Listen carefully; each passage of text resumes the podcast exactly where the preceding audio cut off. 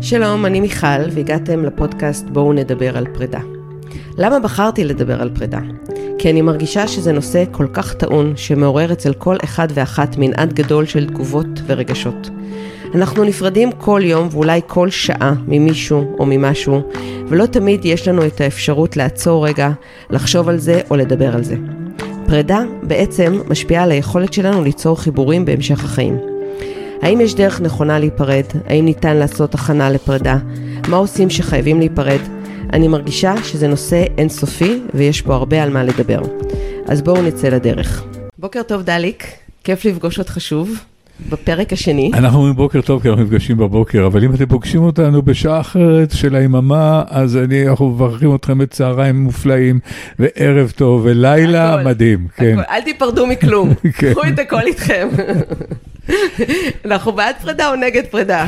אנחנו בעד כל מה שעושה לנו טוב, אבל בעיקרון אנחנו בפרק השני שעוסק בפרידה. לגמרי. ובאמת אה, בפרק הקודם רצינו קצת לדבר על השלבים.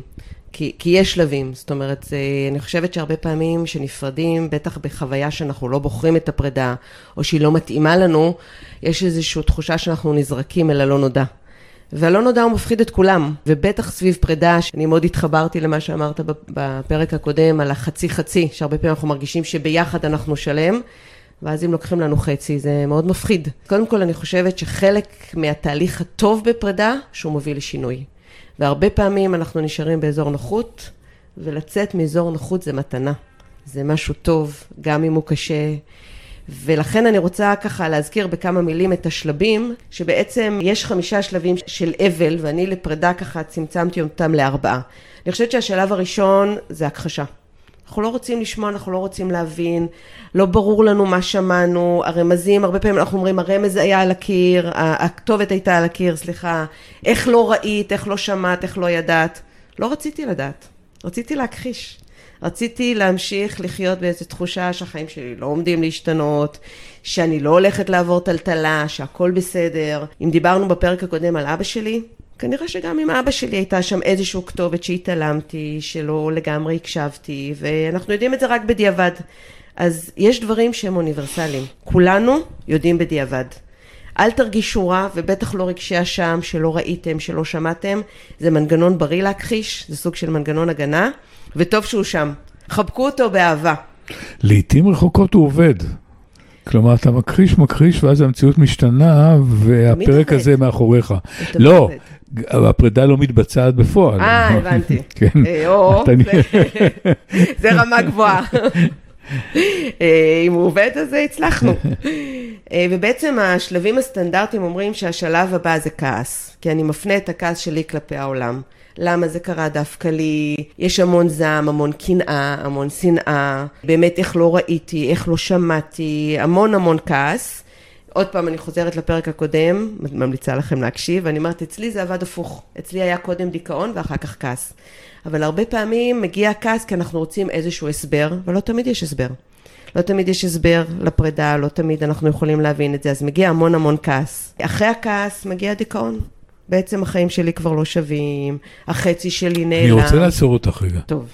הכעס הוא חלק שמאוד uh, מפחיד אותי, אולי בגלל שאני כל כך סמוך על אקטואליה, ואני אומר, איך, uh, איך הכעס יכול להפוך לאלימות? איך לאיבה, אנחנו, נכון. כן, לאיבה, אני מדבר אלימה, נכון, אני מדבר אפילו נכון. לאלימות פיזית. אני אגיד לך, אני חושבת שאחד הפתרונות, אני אתן רגע את הפתרון לזה, זה באמת לדבר ולחפש תמיכה. כי ברגע שאנחנו מנתבים את הכעס לאנשים סביבנו, ודיברנו קודם על האנשים המשמעותיים סביבנו, הקרובים לנו, ואנחנו יכולים לקבל תמיכה בכעס, או יכולים לשבת על ידינו ולתת לנו את היד במנהרה, ורק להקשיב לכעס, אז הוא לא יהפוך לאיבה. ברגע שאני חושבת שכעס הופך לאיבה או לאלימות כשאין לו לאן לצאת. זאת אומרת שאין לנו עם מי לחלוק את זה, שאף אחד, התחושה היא שאף אחד לא מבין אותנו. וכאן עוד פעם, מהצד המקצועי שלי, אני גם ממליצה פשוט ללכת לטיפול. לפעמים שמישהו ניטרלי יקשיב לנו ויוכל להגיד לנו, אתה צודק שאתה כועס, הכעס שלך מוצדק, זה נכון, אבל אנחנו רוצים להמשיך קדימה, אנחנו רוצים להתקדם לשלב הבא. הכעס הוא בלתי נמנע. אולי עוד, אולי עוד שלב, אם, אתה, אם את מחליטה להיפרד מבן זוג שלך, לעולם אל תעשי את זה לבד. נכון. גם אם נדמה לך שאת מכירה אותו היטב, אבל אתם בני זוג ואת יודעת שאת עוברת תהליך שלא בטוח שהוא עובר איתך. אל תעשו את זה לבד. פעם שיחקתי בהצגה שנקראה השתיקה. אוקיי. שם הייתה בחירה מאוד יפה, כי לא לקחו זוג באמת ממעמד סוציו-אקונומי נמוך, אלא אני הייתי מרצה באוניברסיטה, שסטודנטית התאהבה בו, ואנחנו חיים, ויש לנו בת, והיא מחליטה לעזוב אותו.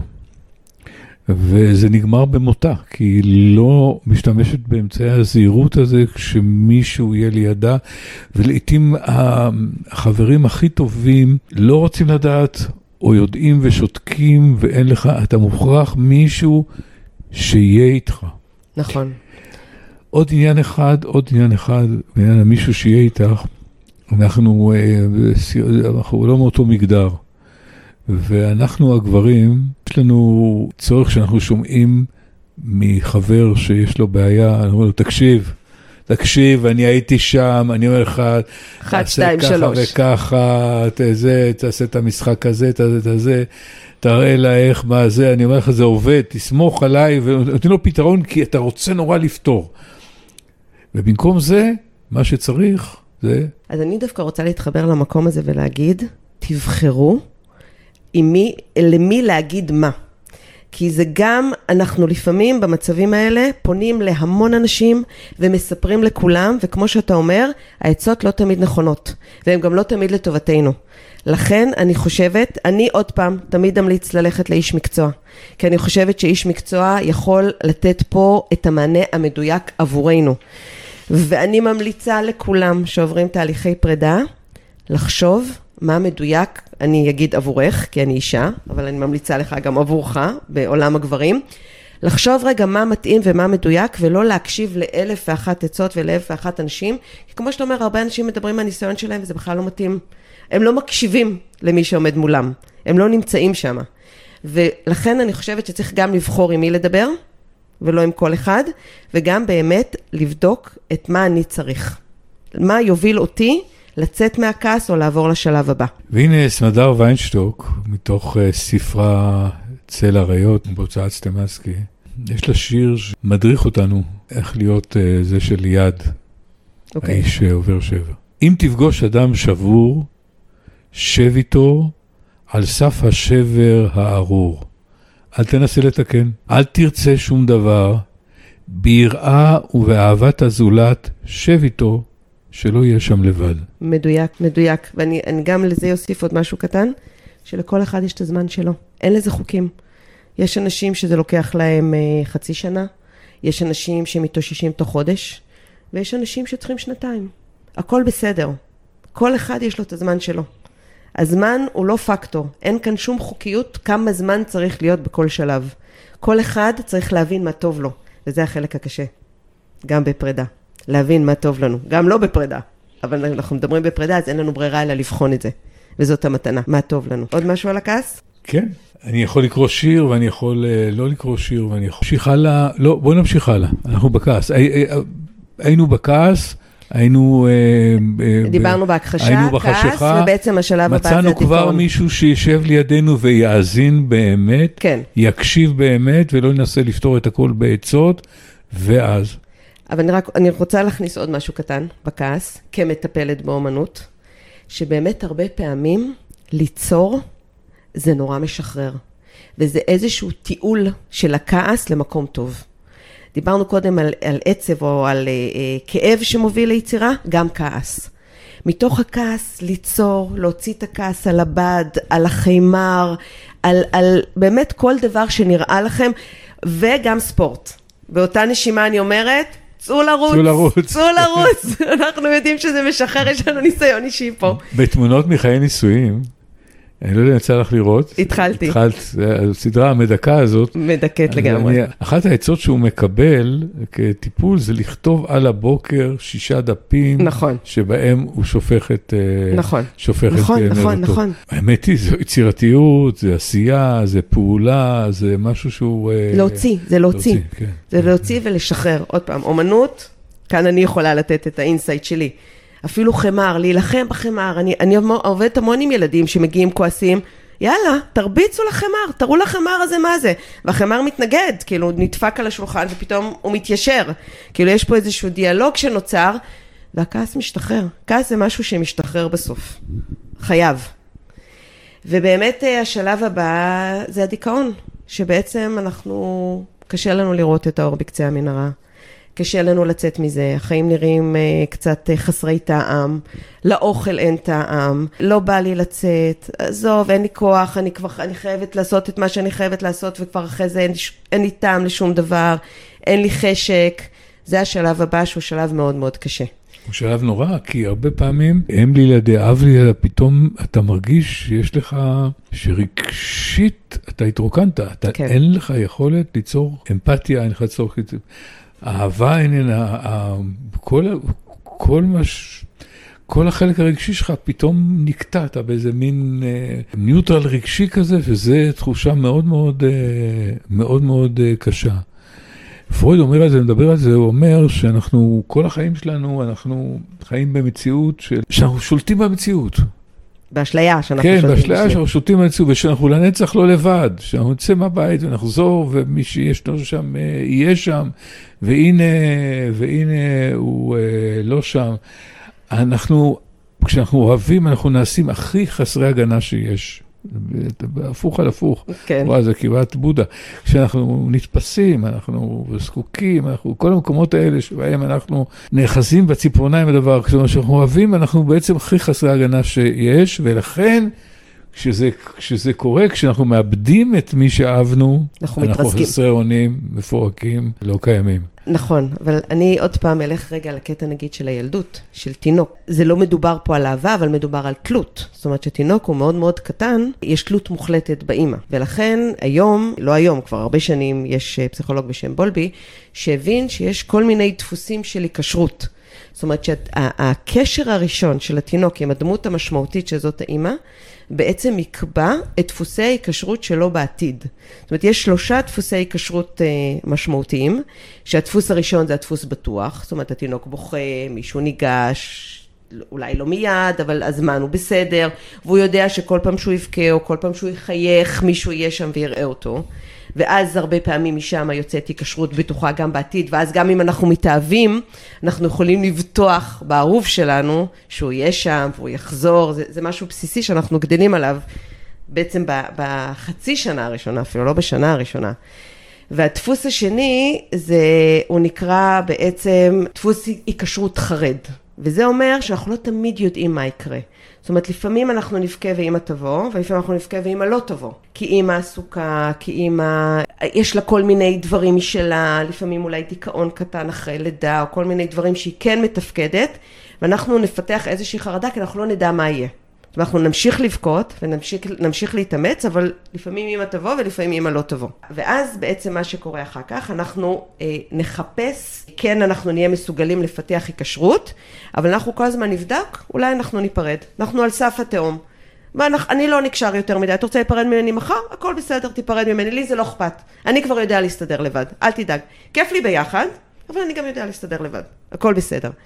והדפוס השלישי, שהוא הדפוס הקשה, שהרבה פעמים מוביל לפתולוגיה, שזה באמת גם משפחות פתולוגיות, שאימא לא מתפקדת, שאף אחד לא ניגש אל התינוק, וזה נקרא כבר היקשרות חרדתית נמנעת. זאת אומרת שאני כבר לא אבכה כי אף אחד לא יבוא, אין שום טעם להתאהב, אין שום טעם להיות בקשר, זה לא מוביל לשום דבר, זה מוביל רק למקום רע. ולמה אני אומרת את הדבר הזה? כי תראה איך הדבר הראשוני הבסיסי הזה, אחר כך בעצם מלווה אותנו בפרדות. כל החיים, בהיקשרות ובפרידה. ולכן אני חושבת שככל שאנחנו מתבגרים ואנחנו מודעים לחלקים האלה, ואנחנו רוצים להיקשר, אנחנו צריכים גם לדעת להיפרד. וזה מאוד מאוד משמעותי.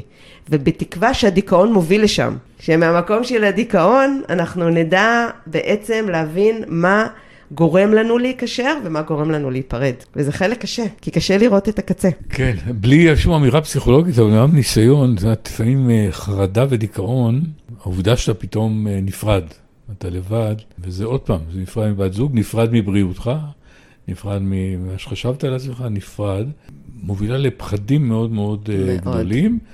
ולדיכאון. עכשיו, באופן די מוזר, הפחדים מוציאים אותך מהדיכאון.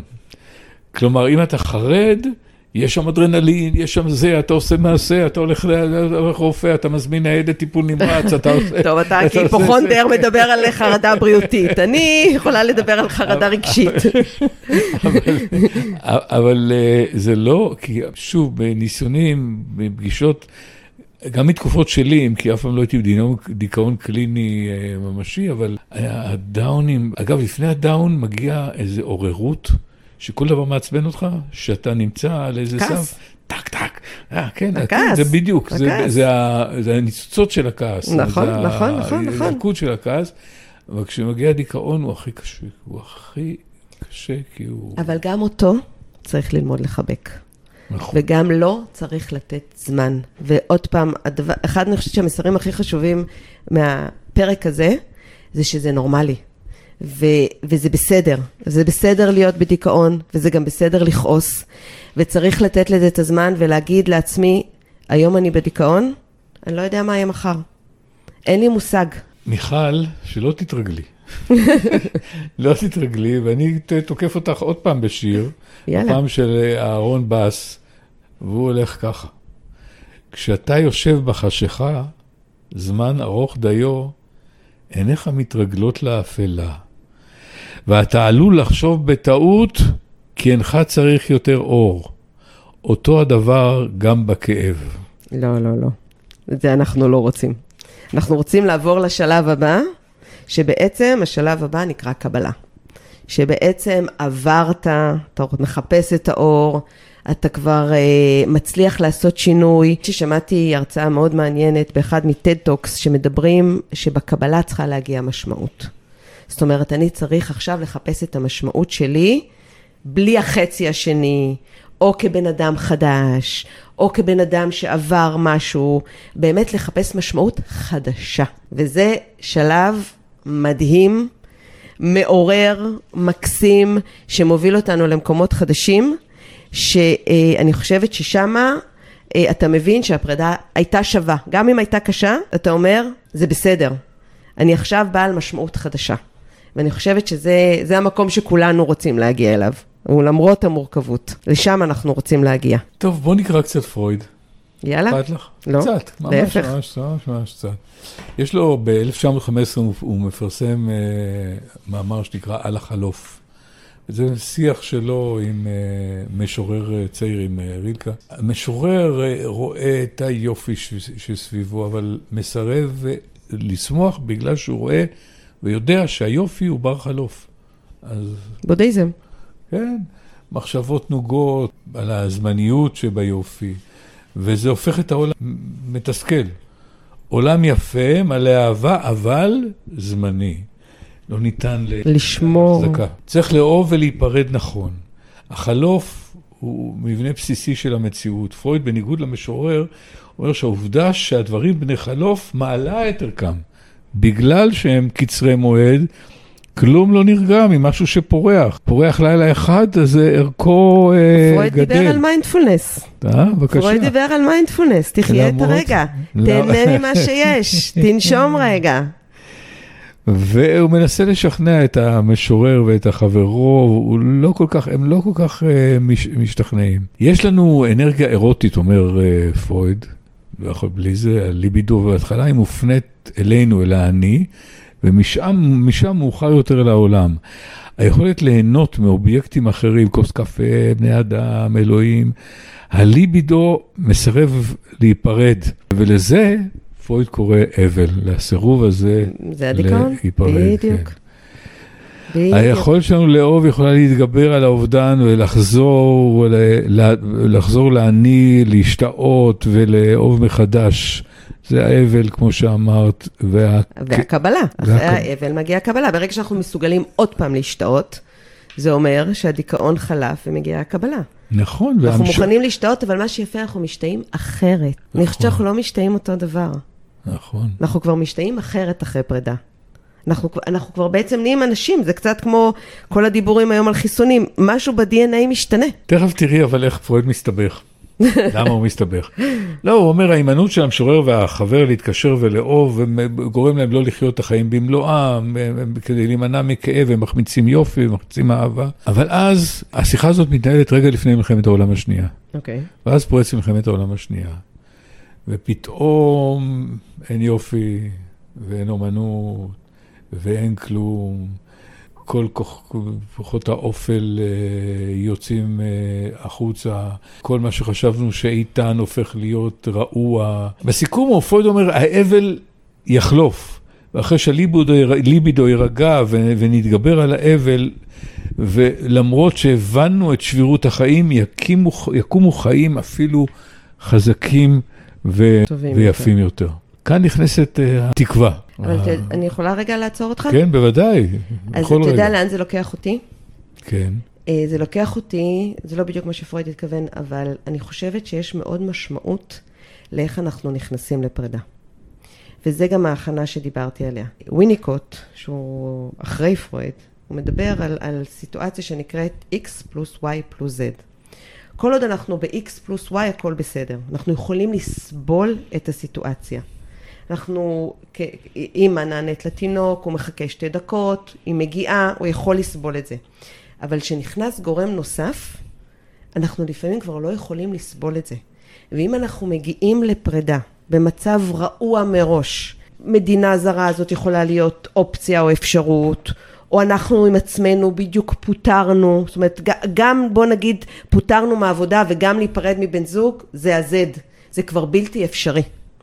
אז מה שאני רוצה להגיד זה שגם כשאנחנו הולכים לקראת פרידה, שזאת פרידה שהיא לא תמיד היא בבחירה, אבל היא לפחות אה, אפשר לשלוט בה באיזשהו דרך, אפילו, אפילו מבן זוג, אפילו מעבודה, צריך גם להגיע לפרידה קצת כמו להתחיל כושר עם איזה שהן יכולות.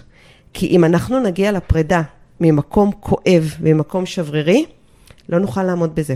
וזה מה שפרויד אומר, לפני שהייתה מלחמת העולם השנייה, הייתי יכול לדבר על הפרידה בצורה טובה. ברגע שנכנס עוד משתנה, שזה ה-Z, זה כבר לא נראה אותו דבר.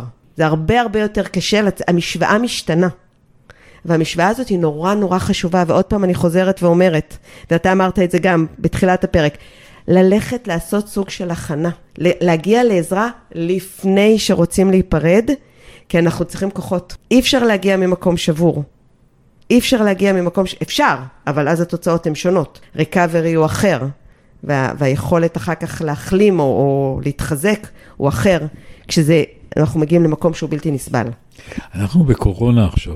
ננסה להכניס לתוך המשוואה של השיח שלנו את, ה... לגמרי. את הקורונה. משמעותי. את הצורך הגדול שלנו להיפרד מהקורונה, לשהות עם הקורונה, להתאבל בגלל הקורונה, להפסיד דברים בגלל הקורונה, להתנהל בתוך הקורונה, בתוך הדבר הזה שהוא גם דיכאון, יש אנשים שמוצאים בו דברים מאוד יפים, אבל יש משהו בקורונה שיש לו איזה בליל של כל חיינו.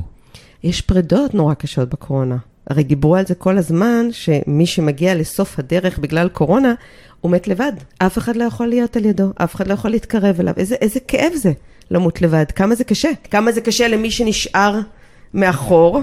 לקחתי את זה רחוק מדי? לא, לא, לא, לא, לא. החיוך שלך אומר שלקחתי את זה רחוק מדי. לא, לאן אני לוקח את זה, אז תביני למה אני צוחק. אז אני אומרת, אבל זה קשה גם למי שנשאר, שצריך לשלוח מישהו אל הטיפול, ואתה לא יודע איך הוא יצא מזה, וגם למי שנמצא שם לבד. איזה חוויה קשה זאתי. אז אני רוצה לספר לך... זה הכי הפחיד אותי בקורונה, דרך אגב. אני רוצה לספר לך פרידה אחרת. הייתי אחרי הרבה זמן אצל רופא שיניים. ואצל רופא שיניים הייתה תמיד מה שנקרא מרקקה. נכון. באיזשהו שלב הייתה שם כוס, והייתה מתמלאת מים בלחיצת כן. כפתור, והיית שוטף את הפה, והיית כל הזמן מחכה לרגע שהשטיפה הזאת תבוא. אין יותר מרקקות אצל רופא שיניים. הם נטרלו אותם. לא בא להם שתרקי שם דם ועצמות וכל מיני כאלה לכל הצדדים, אלא הם עושים את הכל בסקשן בתוך הפה. ולי הפרידה הזאת הייתה קשה, אני לא רוצה, אני רוצה לשטוף את הפה. אין, אין, הדברים משתנים. העולם השתנה, העולם השתנה. כן, לגמרי. העולם השתנה. לגמרי, לגמרי. הקורונה לקחה אותנו למקומות אחרים לגמרי. היא שינתה אותנו בהרבה מובנים. שינתה אותנו בהרבה מובנים הקורונה, אבל, אבל אני חושבת, אני באמת, אני בן אדם מאוד לא היפוכונדר, ואני באמת לא חוששת ממחלות, וגם אני בן אדם חזק ובריא, אז כנראה בגלל זה אני לא היפוכונדרית, אני לא יודעת מה מוביל למה. אבל באמת, אני, הדבר שהכי אה, ככה עשה לי קשה, גם כי אימא שלי כבר מאוד מבוגרת, וזה, קורונה בהתחלה פגעה באנשים מבוגרים, על להיות לבד, להיות לבד ברגע שאתה נפרד מהעולם. אף אחד לא סביבך, אף אחד לא מחזיק לך את היד, ואולי באמת אנחנו יכולים להקדיש פרק לפרידה, או אולי אפילו לפרק הזה נזמין מישהו שזה, שזה שהוא יודע לעשות את זה, אבל איך עושים תהליך פרידה, אה, והיה עכשיו את הסרט של ענת גוב, שעדיין לא ראיתי, אבל הבנתי שהוא מאוד מאוד מרגש. וראינו את זה עם מירי הררי, שעושים תהליכים לפני שאני נפרד מהעולם הזה. אה, איך עושים את זה? גם uh, בולי, א' ב' יהושע, עכשיו הקליט uh, את הפרק האחרון בחייו, הוא עדיין איתנו. נורא, נורא מעניין. כן, איזה וגם, אומץ יש לאנשים. וגם עמוס עוז, בשנותיו האחרונות, עושה סדרה של רעיונות שבעצם לתת את התשתית למה שקורה לו עכשיו. האיש הענק הזה הניח לעולם גם להשתלח בו. כן, לא ניכנס לזה. מה? לא ניכנס לזה. לא, אני, אני, מוכן, אני מוכן להיכנס, תראי, עמוס עוז הוא אחד מענקי הספרות ואיש, אה, זה שהוא לא קיבל פרס נובל זה מקרי לחלוטין, הוא היה מקבל אם אה, היה ממשיך לחיות. ואז בא הסיפור המשפחתי שלו. ו... לא פשוט. את אומרת לא פשוט, ואני אומר לך ככה, כמה אחים אתם במשפחה? שלושה. שלושה אחים. תבדקי, תחשבי לרגע בריכוז.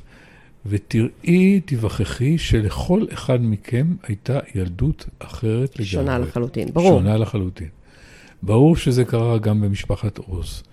ברור לגמרי, ואני אומר את זה מהיכרות אישית, ששאר המשפחה, לבד אה, הבת הצעירה, לא מבינים לחלוטין על מה, הוא, על מה היא מדברת.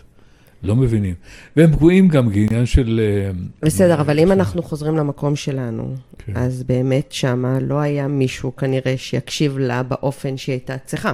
זאת אומרת, אנחנו, זה, זה בדיוק, אנחנו מדברים על הדיוק הזה ועל הדיוק סביב פרידה או סביב מה קורה לנו כשאנחנו נפרדים, אז שמה עבורה, עבור uh, הבת הצעירה, לא היה מישהו שיכל להקשיב כמו שהיא הייתה צריכה, וסיבות הם כנראה כל מיני. ולא, אני לא, בטח לא מכירה את הפרטים, אולי אתה מכיר יותר, אבל עוד פעם, אנחנו לא, לא חושבת שכדאי להיכנס לזה, כי... לא, לא, לא ניכנס. יש לזה הרבה. אה, השלכות. לא ניכנס, אני פשוט, אה, גם, גם בגלל שאני מעורב מדי, לא ניכנס. בדיוק, אני, אז לא, זה נראה לי מקום לא, לא נכון. לא ניכנס. אבל הגענו לזה אני... באמת מהמקום של איך נפרדים מהחיים, ואיזה דבר משמעותי זה מי שיש לו באמת... להבדיל מאבא שלי, מי שיש לו את האפשרות לעשות תהליך ולהיפרד מהקרובים לו, או להיפרד מהחיים אה, עם סוג של הכנה, עם סוג של איזושהי שליחות, עם סוג של משמעות. וברגע שנפרדים ויש משמעות, אני חושבת שזה, כל הסיפור נראה אחרת. אז הנה, יש לנו נושא לעוד פרק. לא יודעת אם הפרק הבא, אבל יהיה לנו עוד פרק. אנחנו חברים, לא נימלט מחפצים. לגמרי, כלבים. תתחילו לבדוק, כן, כן, כלבים, בעלי חיים. ודאי, דליק זה נושא מאוד אה, קרוב לליבו. פרדות מאוד אה, מאוד בעייתיות. אם אנחנו אומרים שכשנולד מישהו נולדה טרגדיה והוא צועד אה, אל מותו, אז כשאנחנו לוקחים כלב, אז הטרגדיה היא ממש אוטוטו, כי כל שנה שלנו היא שבע שנות כלב, וכמה הוא יוכל לחיות, אבל זה כבר באמת עניין אחר. מיכל... אנחנו חייבים לדבר על זה, דליק. דליק וטוליפ זה אייקון, זה אייקון. אה, מיכל, תודה רבה לך, ואנחנו אה, נמשיך ונשוחח בפרק אה, נוסף. תודה רבה לך, ואני מזכירה שוב שאפשר למצוא אותנו בכל אמצעי, האמצעים שבהם ניתן לשמוע פודקאסטים, שזה ספוטיפיי, גוגל פודקאסט ואפל פודקאסט, ודרך פייסבוק בדפים שלי ושל דליק ובדף העסקי שלי. אנחנו נשמח מאוד לשמוע תגובות, שאלות, רעיונות, אנחנו פה.